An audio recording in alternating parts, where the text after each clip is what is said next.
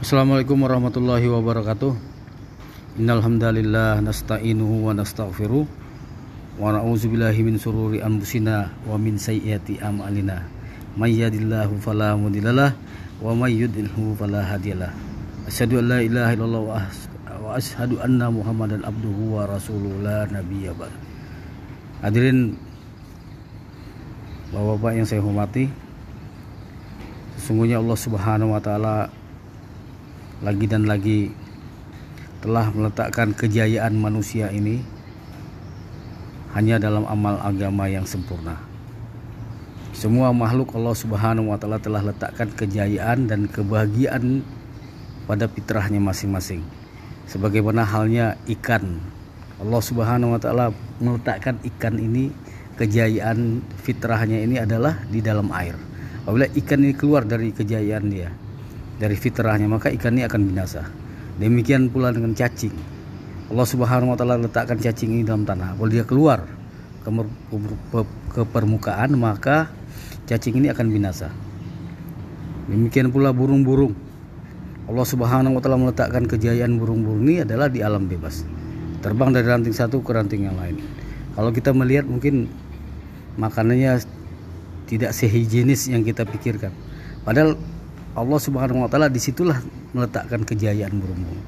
Demikian pula manusia. Allah Subhanahu wa taala telah meletakkan kejayaan kita manusia ini hanya dalam amal agama yang sempurna. Sejauh mana manusia ini melaksanakan amal agama secara sempurna maka sejauh itu pula manusia ini akan mendapatkan kejayaan dan kebahagiaan di dunia yang sementara ini terlebih lagi di akhirat yang selama-lamanya. Maka Bapak hadirin yang mulia, para sahabat telah mengimplementasikan apa-apa yang telah dibuat oleh Rasulullah yaitu mereka mampu mengamalkan agama secara sempurna karena mereka ini memiliki sifat-sifat yang mulia. Pertama mereka yakin kepada kalimat la ilaha illallah Muhammad Rasulullah. Artinya tiada Tuhan selain Allah dan Muhammad adalah utusan Allah. Maksud dan tujuannya itu mengeluarkan keyakinan kepada makhluk dari dari dalam hati dan memasukkan keyakinan hanya kepada Allah ke dalam hati fadilahnya atau ke, um, keuntungannya apabila kita mengamalkan sifat sahabat ini. Pertama, Allah Subhanahu wa taala telah berjanji dalam Al-Qur'an Man mata wa huwa ya'lamu annahu la ilaha illallah dakhala jannah. Barang siapa yang di akhir hayatnya mampu mengucapkan kalimat la ilaha illallah, maka dijamin masuk surga. Yang kedua, Rasulullah sallallahu alaihi wasallam katakan dalam mafhum hadis, barang siapa yang mengucapkan kalimat la ilaha illallah dan hatinya membenarkan lisannya, maka ia akan masuk surga dari pintu mana pun yang ia hendaki. Sekecil-kecilnya iman. Kata Allah Subhanahu wa taala dalam Al-Qur'an, yang artinya sekecil-kecilnya iman Allah akan balas dengan surga yang luas 10 kali dunia. Maka untuk mendapatkan sifat sahabat ini, pertama kita dakwahkan selalu pentingnya kalimat la ilaha illallah. Kedua, kita latihan dengan membentuk halaqah iman, perkumpulan-perkumpulan yang membahas tentang keimanan. Ya, mungkin tidak lama 10 atau 15 menit di sela-sela ke- kesibukan kita. Kemudian kita berdoa kepada Allah agar diberikan hakikat daripada kalimat la ilaha illallah. Muhammad Rasulullah Muhammad adalah, adalah utusan Allah. Maksud dan tujuannya itu meyakini nah, meyakini satu-satunya jalan untuk mencapai kebahagiaan dunia dan akhirat hanya dengan cara baginda Rasulullah SAW. Baiklah Rasulullah SAW sudah katakan dalam mafhum hadis, barang siapa yang berpegang teguh pada sunnahku, dikala rusaknya umatku, maka baginya pahala 100 orang mati syahid. Tidak akan masuk neraka seseorang yang bersaksi bahwa tiada Tuhan selain Allah dan aku Muhammad adalah utusan Allah. Nah, dalam hadis yang ketiga barang siapa yang yang berpegang teguh yang menghidupkan sunnahku berarti ia cinta padaku maka barang siapa yang cinta padaku maka akan bersamaku di dalam surga. Maka untuk mendapatkan sifat ini kita dakwahkan selalu pentingnya sunnah. Cara hidup baginda Rasulullah SAW kedua kita latihan dengan menghidupkan sunnah 24 jam sehari. Lalu kita berdoa pada Allah agar diberikan kemauan atau hajat untuk menghidupkan sunnah baginda Rasulullah SAW. Maka hadirin yang mulia, sifat sahabat yang kedua adalah sholat khusyuk wal khudu. Yang ketiga ilmu ma'azikir. Yang keempat ikramul muslim, muslimin. Artinya memuliakan sama muslim dengan akhlak baginda Rasulullah SAW. Dan yang kelima, meluruskan niat dalam setiap beramal semata-mata mengharapkan keridhaan Allah Subhanahu wa taala.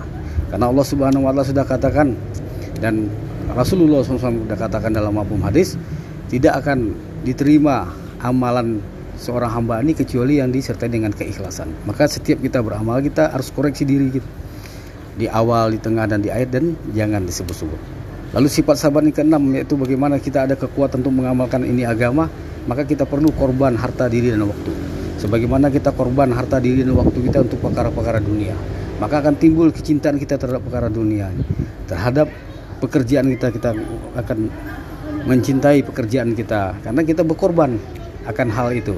Demikian pula ulama arahkan kita kalau kita berkorban untuk agama, maka akan Allah tanamkan rasa cinta kita terhadap agama. Kita rasa takut kita meninggalkan apa-apa yang diperintahkan Allah oleh Allah Subhanahu wa taala dan meninggalkan apa-apa yang telah dicontohkan oleh baginda Rasulullah SAW. Maka Bapak hadirin yang mulia, inilah sekelumit yang bisa saya sampaikan. Kita perlu korban harta diri waktu keluar jin Allah minimal 4 bulan sebelum kematian kita datang.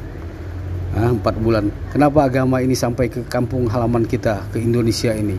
Karena ada orang yang membawa Bapak hadirin yang mulia. Ada orang yang mendakwahkan ini agama. Nenek moyang kita kenal agama Islam ini bukan melihat di televisi atau membaca di koran, tetapi ada orang yang meluangkan harta diri dan waktunya.